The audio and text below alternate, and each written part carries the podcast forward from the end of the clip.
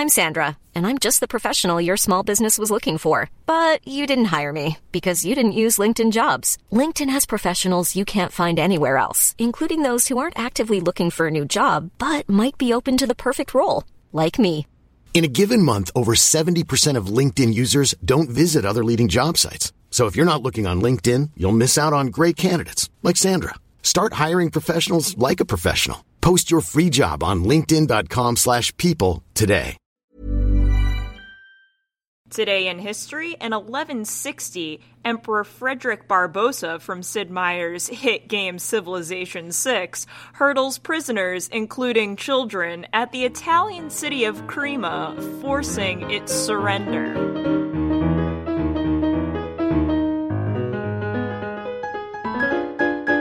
Mein Liebchen, get in das Catapult! Uh, I think I think actually when he has like special units, uh, orphan children to throw at cities is a special unit that you can have, but you have to buy the DLC first. Um, well, welcome to What the Fuck History, where we discuss the wackiest and weirdest things that make us say, well, what the fuck history? I am the short king version of Paul Bunyan, Zachary. I'm Megan, and I have been deemed the bougiest of this trio. And my name's Matt, and much like Pac Man's ghosts, the blocks in Tetris also have names. I refuse to believe you. I have the receipt. I was gonna say, I refuse to believe you, but I know you're about to tell me all their names, and I don't know if my heart can handle it. So, for the curious, uh, the L shaped pieces are called Orange Ricky and Blue Ricky.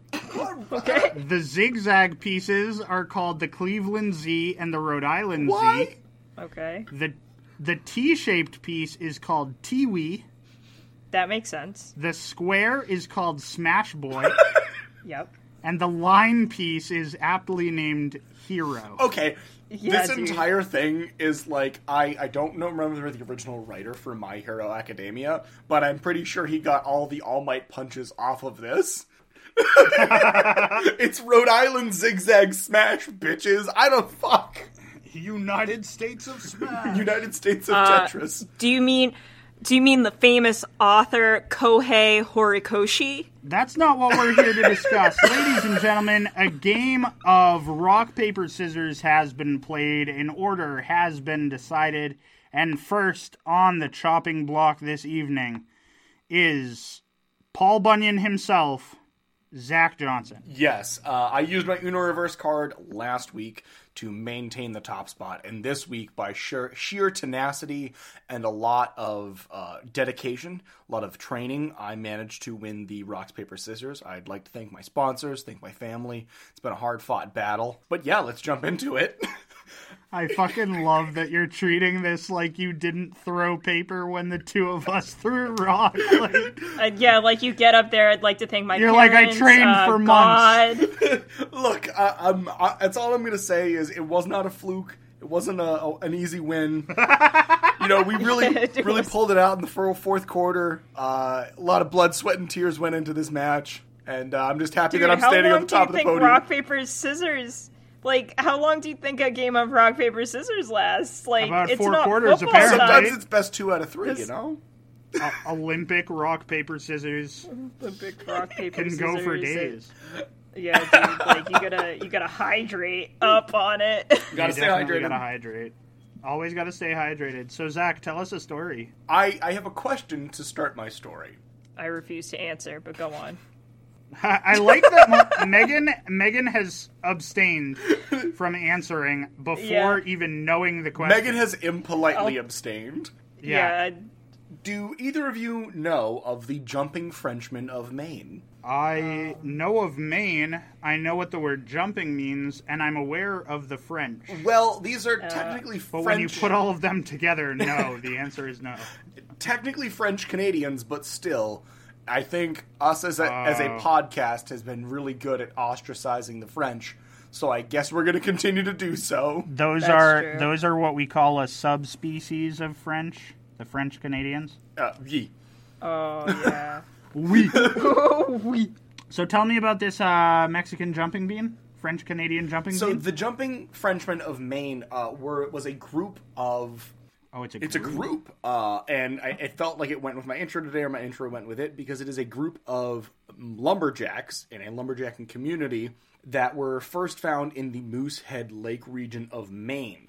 And they were known because many of them had a syndrome that entailed an exaggerated startle reflex, which was described as an uncontrollable quote unquote jump.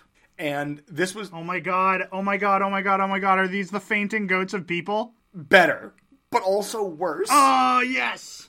better but also worse. So this uh, first phenomena is described in 1878 by George Miller Beard, not to be confused with the Steve Miller Band, Ah yeah. in 1878, and he recorded these individuals, and he recorded individuals who would have these jumps when they were startled.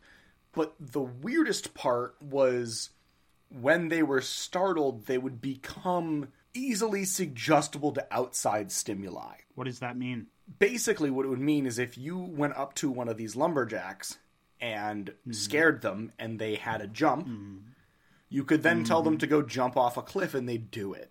Ooh. so recorded individuals would obey any command given suddenly even if it meant striking a loved one or jumping into a fire or whatever. Basically if you yelled do this they would be like oh, oh okay and without thinking do it the more common and less intense symptoms of this consisted of jumping, yelling, and hitting. Uh, the individuals exhibited outrageous bursts, and many described themselves as ticklish and shy. Other cases in this area uh, involved, I want to make sure I'm pronouncing this right, but I'm probably not, echolalia, which is the repeating Oh, repetitive. repetitive vocalizations. So it would be parroting of of whatever a command or a word was given. So instead of you know physically moving, they'd be like, oh, oh like say you yelled beans, they would just start yelling beans, beans, beans, beans back at you. Um, and echophoraxia, which is the repeating of movements based on another person. So if you jumped up in the air, they'd jump back and they would continue to jump and jump and jump. Beard noted These guys sound like a fucking riot. yeah, a riot, but also a riot that uh, this beard uh, seemed to exploit for quote unquote scientific purposes. Um, You mean hilarious purposes? Like, I mean, it was probably a living nightmare for these Frenchmen, but Now, Also- now, now, Megan, we've established they're not French, they're French French Canadian. Canadian. oh, the subset. It's a an subset important of distinction.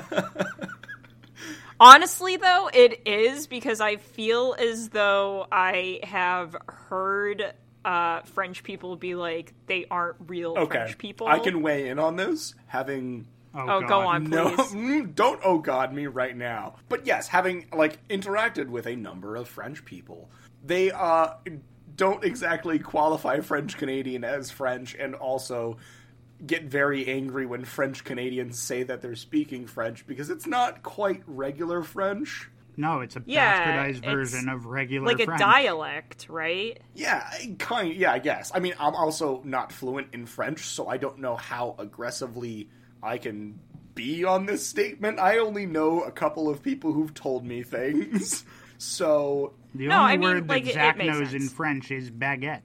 I know some other words That's in French, only- but they're only the dirty ones. I figured.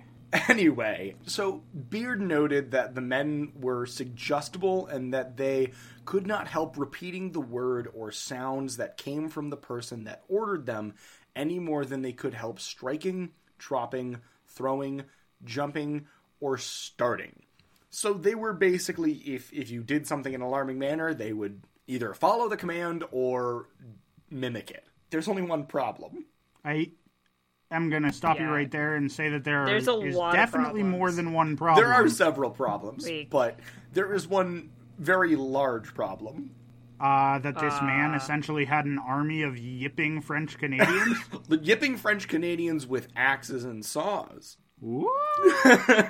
No, um, it was that till the um, even to this day, the cause of jumping Frenchman syndrome, as it is known, is unknown. We have no idea. It's literally called jumping Frenchman syndrome. Yes, That sounds terrible. It is terrible. It's a terrible name for a disease. Um, but the question is, the thing is, we don't even know if it is a disease. They don't know what, why it is what it is, or why it happened. Um, there is a theory that it is a genetic condition. Observations of 50 cases found the disorder to be remotely located and concentrated in the northwestern region, the northern regions of Maine. 14 of the cases were found in four families specifically and another set of cases were found in a single family where the father, his two sons, and his two grandchildren exhibited quote unquote jumping behavior. It did affect women, but most of it was affecting men. That's bonker donks. It's bonkers. Like, no one knows. It's not like they drank something in the water. They don't know exactly what it is. A lot of people also argue that it is a a culture bound syndrome or a formed habit. It's, it's completely psychological. The French jumpers lived in a very remote region and were mostly lumberjacks. Does it persist? Is it like has anyone been back to that region to see if we still have jumping Frenchmen? Oh, there, there are still cases. They're very, very, very rare, but there are still cases Yeah. of jumping Frenchman syndrome. That's insane. Yeah. Um, where it originated, that the type of small community that it originated in, they might have kind of adapted to a very specific kind of reaction, especially if you're a lumberjack. Like, you might have to have that split second bit where it's like, okay, there's a tree falling. If anyone yells timber, you know to get out of the way.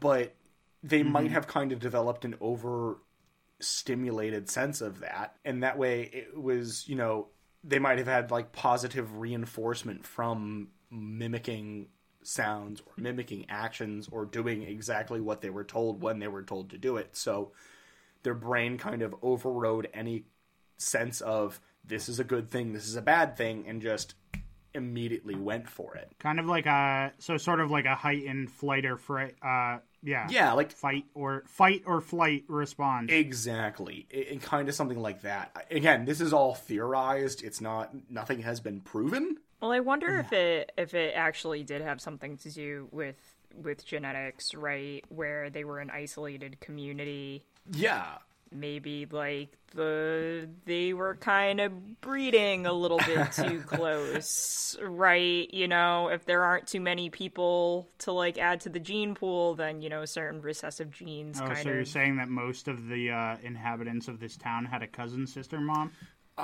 Yeah, I mean, like maybe I'm. It was a lot more common, right, in, Yeah, in yeah, yeah. smaller Yeah. communities. I, you you kind of see similar things with you know uh, the people of Appalachia who have been up in the mountains forever. You had the blue people of Kentucky. yeah, I, I, that is very possible, and that would. I think that that would give a very large, you know, indicate, or like rather, it would be a very large tick in the box of it being some kind of genetic thing. And, and it is interesting though to see that it really does only affect. It doesn't only affect men, but it mostly affects men. So yeah, there is a case to be made for genetics. I mean, there are certain types of things that happen in genetics where it only affects a certain kind of people in a gene pool. Again, I'm not a geneticist. Um, I'm just an idiot on the end of a microphone. So I think that that's a good, you know, theory. They probably were. Well, double dipping. um, Double double, Double dipping. dip. I never want to hear that referred to as anything else ever again. yeah. I mean, I kind of hate that I came up with that, but I also, it's kind of great. I'm a lumberjack and I'm okay. What the fuck was that? Jump, jump, jump, jump, jump, jump, jump. Yeah, but like Oh, I, I do want to also denote that the I sayings of jump is very much in quotation marks. You could get a Yeah. guy to jump, but a jump is more like a, a tick. And there were some people that were lumping this in and, and having discussions with eh, around the idea of like Tourette's and things of that nature. But it didn't So it wasn't so much a jump as it was like a twitch of the body, maybe. Well, it could be a, an actual jump. It could be uh, lashing out. It could be, uh, you know, something being thrown. It was a, a, it could be a physical tick, but it could also, as I said, like be a verbal tick where if you said something, they would just parrot it back. There have been other places where this thing, this has been kind of recorded. And it is I mean, yeah, what was the situation like in those yeah, the, the behavior has been observed, but it's been in specific isolated populations. In, It's happened in Malaysia. They call it Latah there. Uh, Siberia, where, and I'm probably going to mispronounce this, uh, they call it Myriachit. Has some in India, Somalia, Yemen, and the Philippines. And in Louisiana, where it has a colloquial name that is horrible. What's Yeah, the go oh Zach? What's the horrible colloquial name? Raging Cajuns. Oh, is that what a raging Cajun is?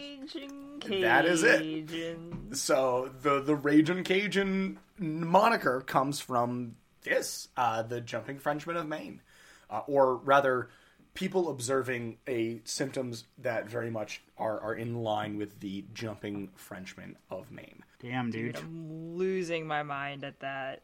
The Raging Cajun. Yeah, it's it's the alliteration that gets me. Um, It sounds like a name for that's not. that's not a alliteration, alliteration. Oh wow, I'm dumb. Um, Um, it sounds like a really good name for a sports team, though. Mm. Ladies and gentlemen, Raging welcome to the stadium. Today we have the Raging Cajuns against the Jumping Frenchmen of Maine. I love this, uh, but also I feel like both of these team names would very much be like uh, the Washington football team, where eventually people are going to go, Oh, "That's not have to okay." change their name because it's racially insensitive yeah, or culturally insensitive, rather. or just insensitive in general. I just have a feeling that one of these Raging Cajuns would be at the stadium and someone would be like, We're changing the name because it's politically incorrect. And they're like, I don't know, I've been sleeping with my cousin for like three months. uh, Sounds all right to me. yeah, again, Sounds okay. after enough double dipping, Have anything zero sounds okay. problem. this is this is the part in the podcast where Zach like breaks in in editing and goes, uh, the beliefs and thoughts of Matt Hodgkiss are not the beliefs and thoughts of everyone in Yeah. Triumvirate Productions. We would like to note that the beliefs of Matt Hodgkiss are not the complete and total beliefs of the Triumvirate Productions. Thank you. Now back to your regular program. We would we'd like to say if you do enjoy incest, it's a bit weird. but Um, I guess we're what I was about to say is uh, I think that we can make all the jokes we want. There's a whole culture of what are you doing, step bro, that exists in Okay, our world. Okay, but that's a step sibling. Okay, but you get what I'm saying. I do get what you're Yeah, saying. we, yeah. we get where you're we get what you're laying down. What I'm laying down what you're putting is down. is the dirty uh, double dipping jokes Yeah. are pretty low fucking hanging fruit. oh God. but yeah, as far as like Losing my mind. I never had one to begin with, so it's not that you know much to lose. However, yeah, it, with this, it- it's very ins- uh, isolated incidents, but it was too weird not to mention. So like, there's a little bit of more stuff that you can look up, but for the most part, it's really this one dude, George Miller Beard, who is like, hey. I'm gonna startle a bunch of lumberjacks and not get my head chopped off. Instead, I'll have a Could you imagine that? Just like explaining that side, uh, like so nowadays, and I don't know how it was back in his time, but like legitimately, someone comes up to you and says like, "You need to work on a doctorate thesis." And he's like, "Oh yeah, I was planning on going up to Maine and scaring a bunch of lumberjacks and seeing what happens." It's, like, cow tipping. Yeah, basically. This is the equivalent of a modern day doctorate thesis of the physics of monster trucks, and I love it. yeah, it makes no sense. I mean, good good for this person though. They were like, I'm gonna get a doctorate, but like I'm gonna do it on my terms. Yeah, thank God for Doctor Beard and his study of the jumping French in Maine. Yeah. I hope someone was funding. I hope so too. I mean, then again, it's 1878. You might have just been like, I have nothing better to do than go up to, you know, Moosehead Lake in Maine and observe a bunch of dudes chopping wood. Oh, what's this? I can make them slap each other if I yell slap really loud? Cool. What a hero, though. I mean, oh, I don't know if hero's An the right. American hero. I mean. American hero. Yes, yes. He's definitely not the tall block in Tetris. hero itself, I don't know. This is a man who kind of. This is a man Oh, who saw science and he needed to explore it. no matter the a man- circumstances. Who saw the French and needed to antagonize them? As so many people often do, he was like, I need to do something rude to those French people. Yeah, as so many Americans, I feel. How could how could we belittle the French? Excellent. Um, Yeah, like what's on the agenda today? Belittling the French? I was already there. I'm here for it. okay, all right. I'm I'm I'm calling that one quits. I think that that we You're could continue now? to make those make horrible horrible jokes at the expense of some uh, jumping Frenchmen all night. But I, I think we should lay off the the low hanging fruit of frog jokes. Uh, well, then maybe Megan should go next. Whatever. Oh no! um, okay. No, no, no, no, no. All right. So, Why is yours is yours also about the French? hey, we'll get into it. yes. Why don't we get into it right now? So tonight I'm gonna blend together something that Zach hates, something that I hate, and something that dads across America love. Oh no! That's snow right, blowing. folks. I'm talking about a French mime in World War II.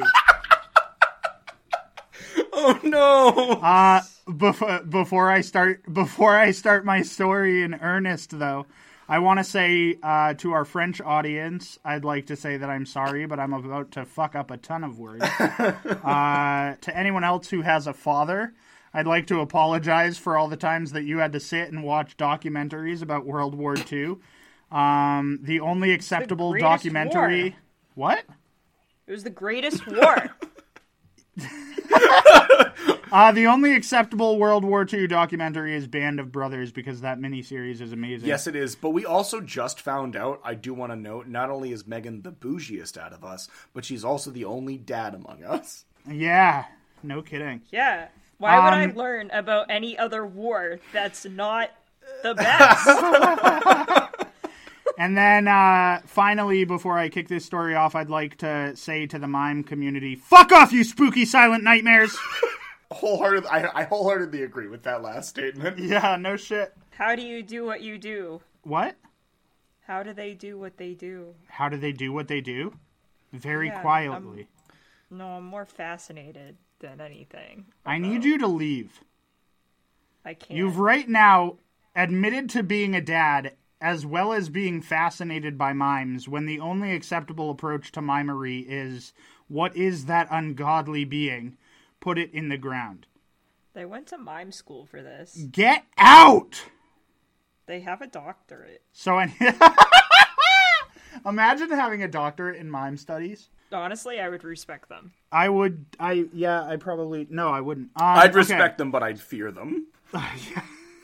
He's the most powerful of all the mimes. Well, that's why they. That's why anyone gets a doctorate. Can I get to my story, or are we just gonna riff on mimes this entire time? Because I'm down for either, to be honest. I just like don't understand why you don't want to riff on mimes. But go on. I tell your definitely want to riff on mimes, but we'll have ample time.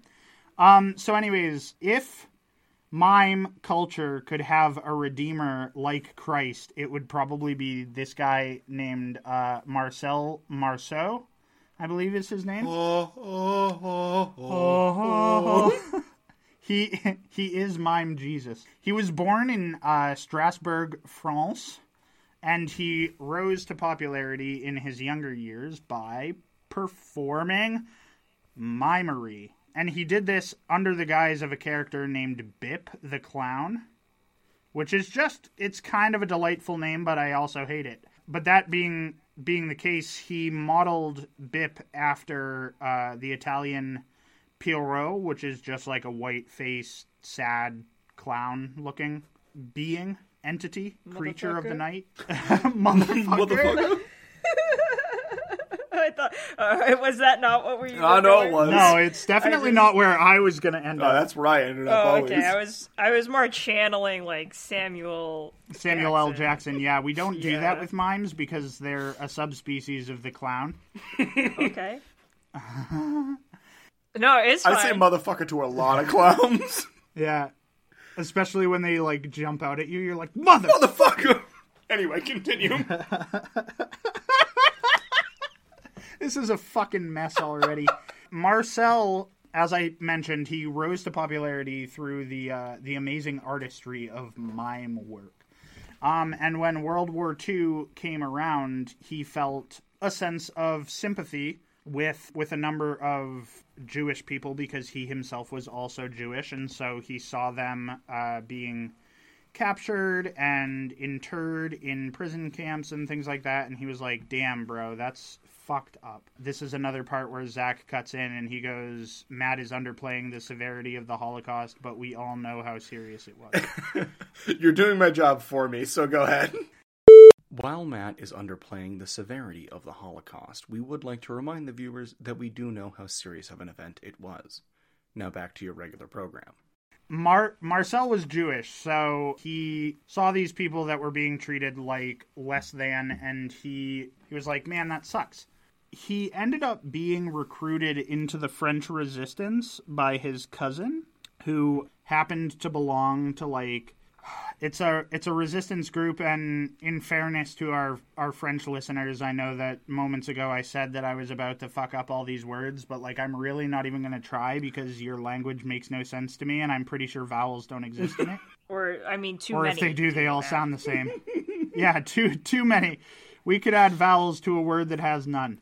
I'm not going to try and uh, pronounce it but what i am going to do is give you the english translation which is the children's aid society but again because it's french i'll abbreviate to the ose i'm actually going to look it up so that i can attempt i can attempt to pronounce it for you um, give me just a second to do that it's the uh, Oeuvre des Secours des Enfants. Beautiful. I don't know what I that mean- means. Listen, that sounded great. Good job. Yeah, I, I thought it sounded lovely. Anyways, so uh, he he was recruited to this group by his cousin Georges. Georges. What he would do is he would smuggle children out of French occupied or German occupied France. That's the one I was going Yup. for. So the children that he was specifically trying to save came from a orphanage and it was relatively close to the Swiss border. As part of the OSE, he went to this orphanage, performed a lot as a mime, and sort of got the kids comfortable with him. Because realistically, if a mime showed up and told you a bunch of Germans were going to take you away, I'd be more inclined to. No, that's not a joke I can make. I think we get what you're saying. Anyways, I would creepy. I would be just I would be just as likely to run away from a mime. So anyways, he would go to this orphanage, he would perform for the children and he would get them comfortable with him and then he would he would take them over the border to Switzerland. He would keep them quiet because anyone knows that you know, children have a tendency to be loud, but he would keep them quiet by performing his mime routine while he was moving children. So he'd be walking with them in these big groups and he'd be performing his mime routine and once he got them over the border to Switzerland, he would then pass them off to someone who would get them the rest of the way to safety. And he did this for uh, multiple members of this orphanage of French children, and he ended up saving about 70 uh, Jewish children in this way. Wow. That's like very Well, impressive. damn. Yeah, that is impressive. He, as far as my research went, one of his biggest uh, rescue operations was he dressed up as a scout leader and he dressed the he dressed 24 children up as scouts.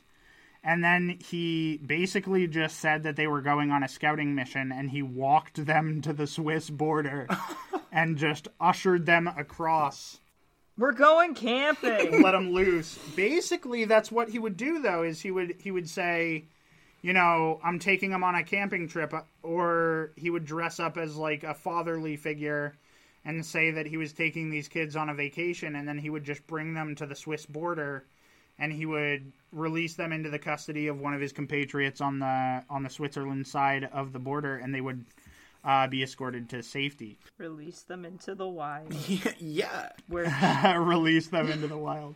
Yeah, the most interesting thing about his story actually is that on one occasion he went out and he ended up running into German soldiers. he was with a, a couple of his other OSE compatriots, and he somehow, through his acting ability, managed to convince these 30 German soldiers that he was part of the French army. And so he left with a group of children that he was setting free and came back with 30 prisoners of war. Oh my Give this man the fucking Oscar. Yeah, exactly, dude. So it's pretty bonkers. What's also interesting is the OSE's tactics in general were all sort of kind of mundane in this way. They were very basic, but sort of intuitive. The OSE knew that the Germans wouldn't inspect uh, sandwiches that had too much mayonnaise in them because the mayonnaise would ruin their suits.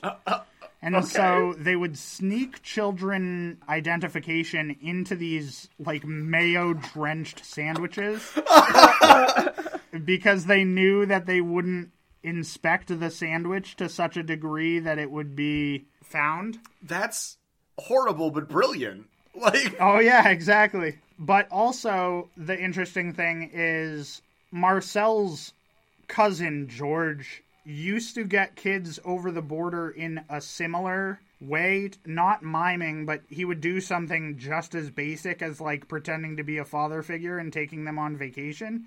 He would bring teams of children out and say that they were playing sports, and then he would kick the ball or throw the ball as far as he could over the Swiss border, and he would tell the kids to go get it. The thing was that he would spend time with these children, getting them to like work on their running. He was like a PE coach. he would get them to work on their running so that they could sprint as soon as they got over the Swiss border. So he would kick a ball into Switzerland and he'd be like, "Go get it, kids!" and then as soon as they got into Switzerland, No they fucking just run. fucking booked it. They just were ran as far and as fast as they could, and he had to freedom. he, he had to he had to stop doing that once um, Germany occupied France officially. But at his last count, he had saved about 350 French children doing something Oh my like that. fuck. I mean, So Marcel Hero. had saved 70 by being a mime. And this guy had saved 350 by kicking balls and drenching mayo sandwiches. Honestly, nasty. Guys? but I hate Yeah. to make a, a kind of tasteless joke, but I'm gonna do That's it. That's not your style. Between the two of them, they saved 420 children, and that's pretty fucking lit. Oh, that's dank as oh. fuck. I did the math real quick. I was like, I'm bad at math, but I'm gonna try to suss this one out, and it worked. So the the interesting thing about Marcel as well is that he wasn't just, you know, he didn't just do the mime work and save children, but he also forged some documents so that he could make um, Jewish people look younger on their uh, passport information so that they could flee the deportation laws faster, better, harder, stronger, however the rest of that Daft Punk song goes. But uh, and then after after the war ended, he became super famous as a as a mime, as a pantomime artist. And He in made the, it. in the year of our Lord 1948, he opened his own his own school, his own mime school. his own mime school. Huh. Good for him. I thought I had that in my notes, but uh, it was called the uh, Compagnie de Mime Marcel Marceau. no. I think the best thing about it is when we ever try to speak any French on this show. Normally, being a little extra can be a bit much, but when it comes to healthcare, it pays to be extra. And United Healthcare makes it easy with Health Protector Guard fixed indemnity insurance plans. Underwritten by Golden Rule Insurance Company, they supplement your primary plan, helping you manage out of pocket costs without the usual requirements and restrictions like deductibles and enrollment periods. So when it comes to covering your medical bills, you can feel good about being a little extra. Visit uhone.com to find the Health Protector Guard plan for you. Hiring for your small business? If you're not looking for professionals on LinkedIn, you're looking in the wrong place. That's like looking for your car keys in a fish tank. LinkedIn helps you hire professionals you can't find anywhere else, even those who aren't actively searching for a new job but might be open to the perfect role. In a given month, over 70% of LinkedIn users don't even visit other leading job sites. So start looking in the right place. With LinkedIn, you can hire professionals like a professional. Post your free job on linkedin.com slash people today. We get really heavy-handed with the phlegm and the... It's like a dis- I mean, I don't I don't see it any differently than when anyone tries to do a German accent and their immediate response is "Oh heck, oh heck." I mean, that's fair. That's absolutely fair. I legitimately, you know, one time got scolded by someone about I took German in high school and I got scolded because I was laughing and my teacher said in German. And I was like, I can't do it in German, but I could do it in French for you. Oh, oui, oui, oui, oui, oui, oui, oui. so, this whole this whole episode is just Us dunking on the French? relentlessly dunking on I the mean, French. yeah. I mean, can't. why not, though? Yeah, I mean, I, I, I want to come... Zach's like, yo, I have nothing. I have nothing to defend them with. I don't, I don't, I don't have anything to defend them with. Part of me's like, I should step to the defense. But at the same time, fuck, put him up on the guillotine. We got nothing left. Zach, Rip to cultural sensitivity, but uh, we're on different. other episodes of this show, you have proclaimed your hatred for the French. I I know. I, I have. That's true. Uh, but, like, at the same time, Coming to their defense now would make you an American politician. I do, you're right. Never mind. I don't want to do that. Fuck the French. But anyways, so yeah, that's the story of Marcel Marceau and uh, that was- how miming I'm like saved. so impressed. Huh? I'm so impressed. yeah. Yeah, no, it is actually pretty interesting. I read this story and I was like, one mime, one mime is good. I was going to say, fuck the French, fuck clowns, fuck the French clowns, except for this one. yeah, Dude, exactly. he was doing he honestly the Lord's work. yeah, the Lord's work. He did a good job. He was though, like good job, man. It takes a lot of balls to smuggle kids away from Nazis. Not only does it take a lot of balls to smuggle kids like over the border while your face is painted like a mime, but it also takes a lot of balls to convince 30 German soldiers that you're a member of the fucking military and come back with prisoners?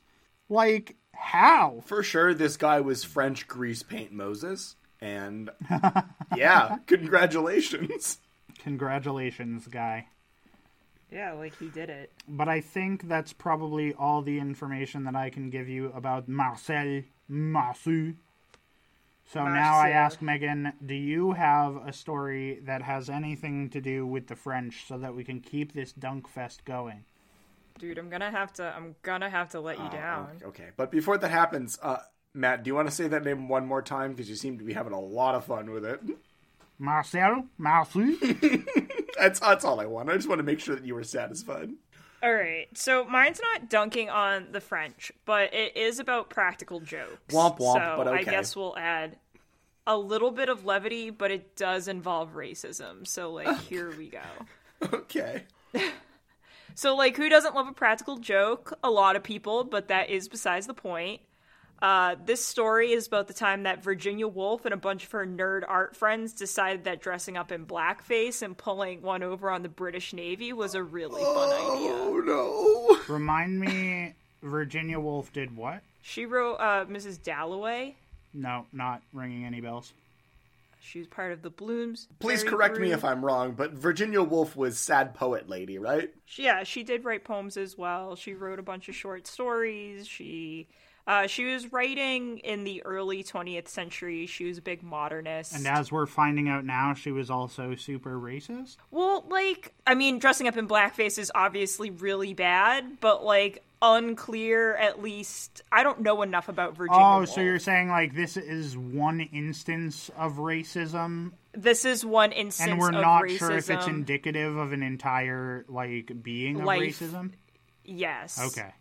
Still pretty shitty though. Like one instance of racism is enough to get you canceled in 2021. That's true. Like when uh, I wasn't it Justin Trudeau who they found like college Halloween pictures of him like dressed up in, in blackface. Yeah, I'm thinking more or less along the lines of that one woman who I feel like this was within the last five years. Uh, she was on like a talk show somewhere and said that she didn't understand why blackface was offensive. Oh, I know who you're talking about. I, And- I, I, let me rephrase that. I vaguely know who you're talking about. Yeah, yeah, yeah, yeah. Anyways, tell tell me more about Virginia Woolf. Yeah, so this is about this practical joke, and it's called the Dreadnought Hoax. So the scene is set, the year is 1910, and the British Royal Navy is at the height of his power, with the HMS Dreadnought sitting at its forefront as the crown jewel. Like, this ship is the most technologically advanced ship that has ever been built at this point, and it was a cultural icon to the British Empire. And at the time, historians were saying that it had a near sacrosanct nature. But also, its naval officers really liked playing jokes on one another. And in particular, there was a feud between the officers on the HMS Hawk and the HMS Dreadnought. So here's where Virginia and her nerd friends, particularly Horace de Vere Cole, come in. So Cole was known for his pranks, having pulled off in college what is called the Zanzibar hoax. I'm gonna need to know more about the Zanzibar hoax. I was gonna say. This is very important because it does play into the Dreadnought hoax. Great. a lot. Tell me all Okay. about it. So during the Zanzibar hoax, uh, Cole and Virginia's brother got together in their second year of college and used the Sultan of Zanzibar's state visit to play a trick on the mayor of Cambridge. So they sent a telegram to the mayor's office and asked if the uncle of the visiting sultan could like a suitable reception be held for him. Cole, dressed up in theatrical robes and blackface, met the mayor, went on a tour of the town, saw the town's colleges, and even saw some of his friends who did not recognize him. And then the next day, he gave an interview about the hoax, being like, "Yeah, I'm probably the bra- like the greatest practical joker in the 20th century." And at that point, the mayor of Cambridge wanted him and his friends expelled. but the vice, like, but the vice chancellor is like, dude, that like your reputation has already gone through the wringer. Yeah. So like, maybe don't expel this sophomore. yeah, also, like, congratulations, sophomore Virginia Woolf's brother, whose name I don't know. You're now racist Van Wilder. yeah, like, pretty Racist Van much. Wilder. That's a movie I'd watch only one time. Yeah, I mean, I think I, I, I watched Van Wilder a lot in my youth, and now I'm like, eh. Ryan Reynolds, love you, man, but that's not your strongest work. Not not his strongest work. His strongest work is the Green Lantern and Fight Me. um, excuse me. Uh, the proposal. oh my god, get out of here. I will not accept any other answer. Oh, man. A seminal work. I actually I actually really liked him in that uh that one show movie uh what is it, Just Friends? Where he like, was in Oh. a fat suit for half of it or whatever. Oh yeah, yeah, yeah. Anyways, continue with racist Virginia Woolf. Yeah, And anyway. racist Van Wilder. So uh, Cole had a friend on the HMS Hawk who asked him to play a joke on the Dreadnought, saying, "You're like really good at hoaxing people. Couldn't you do something to pull the leg of the Dreadnought? They want taking down a bit." Couldn't you manage to play off one of your jokes against them? Because at this point, Cole was known as like the height of practical joker. He's the uh he's the Fred and George of real life. Yeah, he was the Fred and George of Trinity College. The answer to that question is uh, definitely maybe. That's the last Ryan Reynolds joke I'll make of the night. Thank you very much. Ah, Deadpool. Anyways,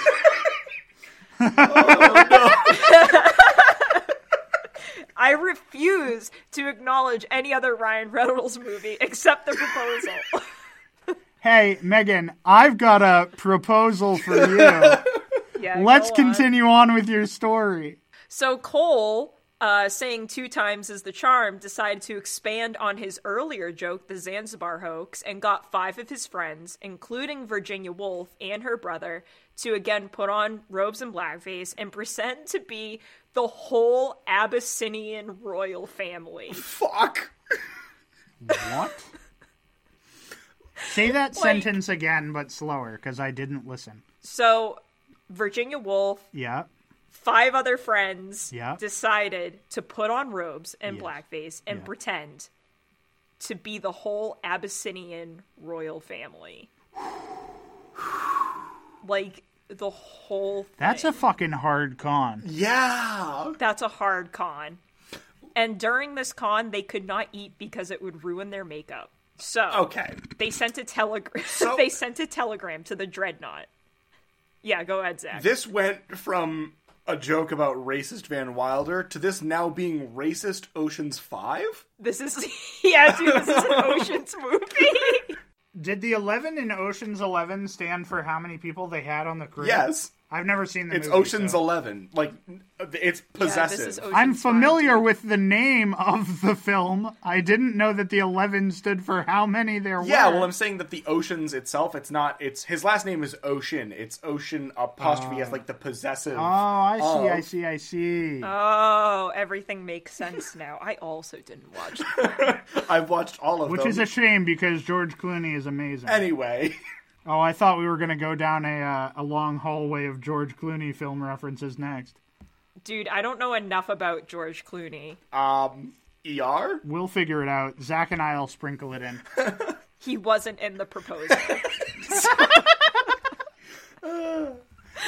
All right, tell me more. him. Tell me more about. Oh wait, we we ventured into John Travolta territory. I apologize about that. All right, so they were all dressed up. They sent a telegram to the dreadnought informing them of their arrival. They were transported on a VIP train coach and welcomed by the Navy with an honor guard.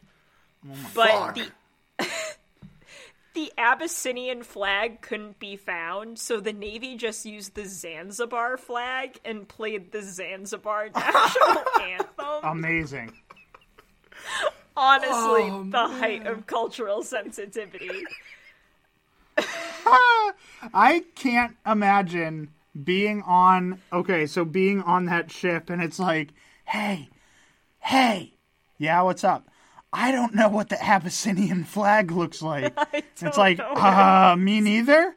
It's like, do you think the Zanzibar flag will do?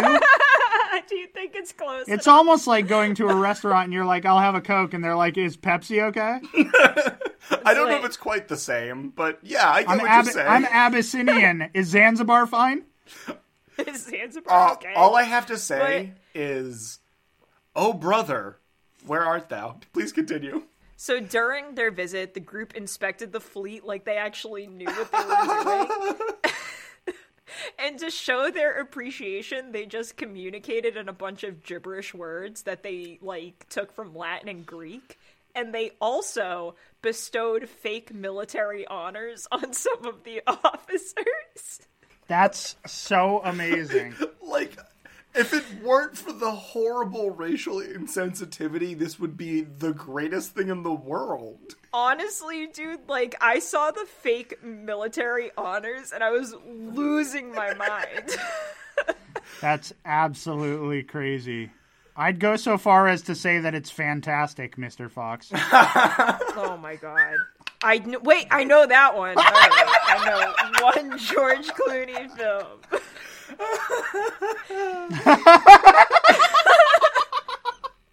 I didn't watch it though. So when the prank was uncovered, Cole sent a picture of everyone dressed up to the Daily Mirror newspaper, which caused the Navy to like be relentlessly ridiculed. Yeah. And there were demands that Cole be arrested even though he hadn't technically broken the law. so, minus Miss Virginia, they were all subjected to some mild spanking by some men in uniform and sent on their way. Why wasn't she subjected to some spanking? She sounds like the type of person that would like that kind of thing. I don't know, dude. Like, but the Navy did gently flog them. Like, I thought you them. meant like they Oh, pulled damn. down their pants and rapped their bare bottoms. it was it was weird because it, wasn't rough. It was just like a little bit. The sexual tension was Um, a lot. That It sounds was- inappropriate. It was a live fire.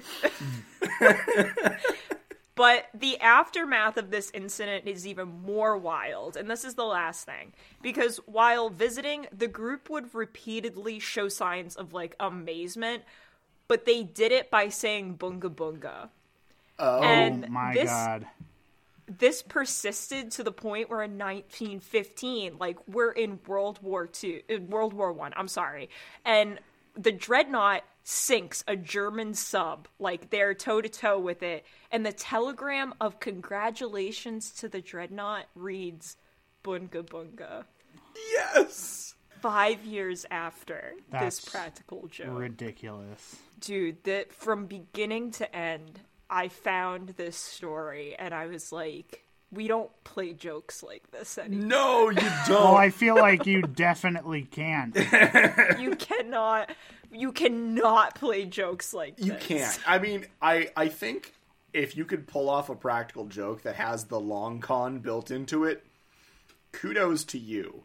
Uh, however, For sure. please please keep it within the parameters where you're not an asshole. Like if you're gonna be an asshole, don't be a complete asshole. I guess it's my. Well, I think a, a lot of people have forgotten that pranks are supposed to be kind of harmless, but this one could have had some severe ramifications. like they like what if something serious had happened they were like the dreadnought needs to be called away oh man but there's a state visit happening on it it was wild also the way that it made it sound was they didn't spend a whole lot of time like setting up this prank. They were like okay we kind of did the same thing with the zanzibar hoax. We'll just do it a little bit bigger. Yeah, we'll I send think a that's telegram. What's I think that's what's really crazy is that like had anyone bothered to even try and poke a hole in this, yeah. It, they could have easily. like literally just call anyone if you sent a telegram to someone have else, taken long. yeah. Yeah, like like even someone a little bit higher up in the navy, right, who wasn't on the dreadnought, just be like, "Hey, are we expecting a state visit from like an entire royal family? Like yes or no? I just want to fact check." They would have been like, "Absolutely not." And that would have been like the end of That it. That would have been like I said, yeah, if all you're doing is poking like one tiny hole. This is also a great example of some fun psychology, which I'm going to preface saying, listeners at home, don't try this. We're professionals, and we're not going to try this because we're not actually professionals.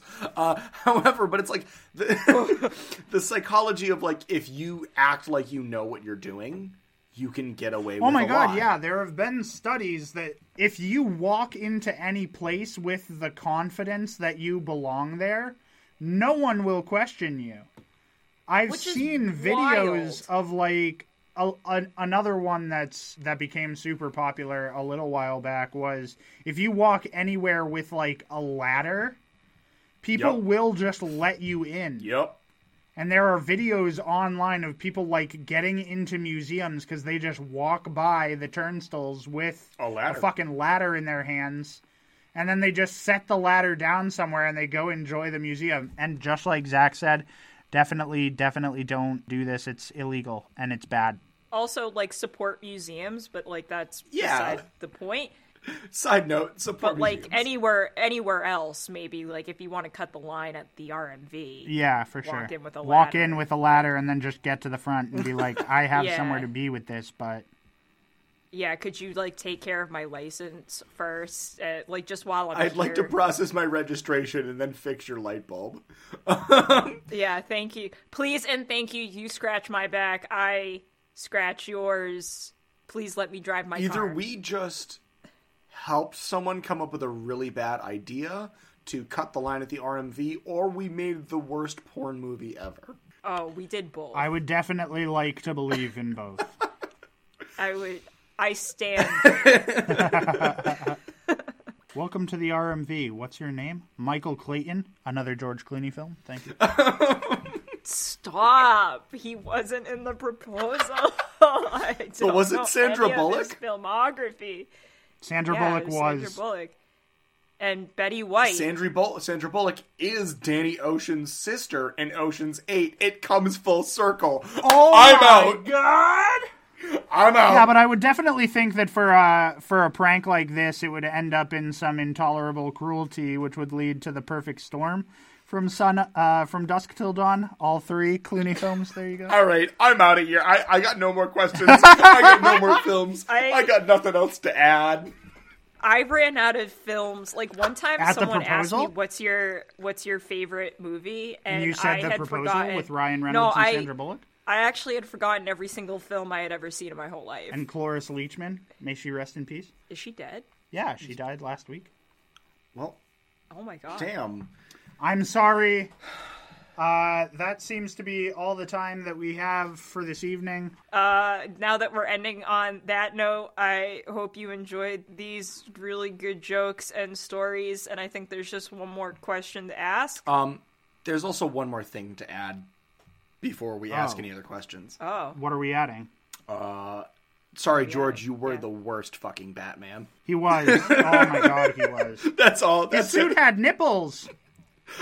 That, oh yes. suit I, had if there's one thing I know, it is the nipple suit. The nipple suit Batman was George Clooney, and he can never live it down.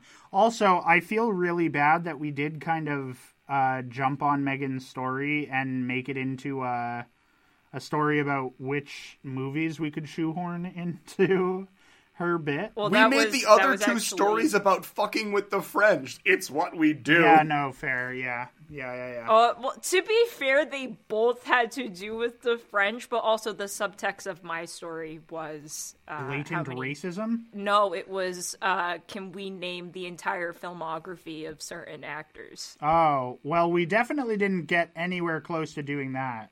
Or we would have had to mention that George Clooney was in the ER. I said that to Murder, begin with. Wrote. Just An ER was a? TV show, Did. not a movie. Anyway, yeah, God. Do you even know? Do you even do you even know my boy his George? movies? God Yeah, damn. do you even know I'm my boy sorry, George? guys. I'm sorry. God. I'm I'm done. I'm out. You're done? For the second time tonight, I'm out. He's gone. Guys, you can literally hear him walking away from his mic right now. yeah. That's him, like That's it. the door. That's him closing his door and walking away. He's like, Uh, okay, so as far as this last question goes, it's gonna be a big one. But it's what the fuck history?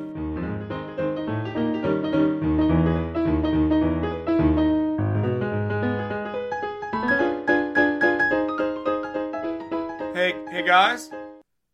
Did did we finish it? Did we wrap it up?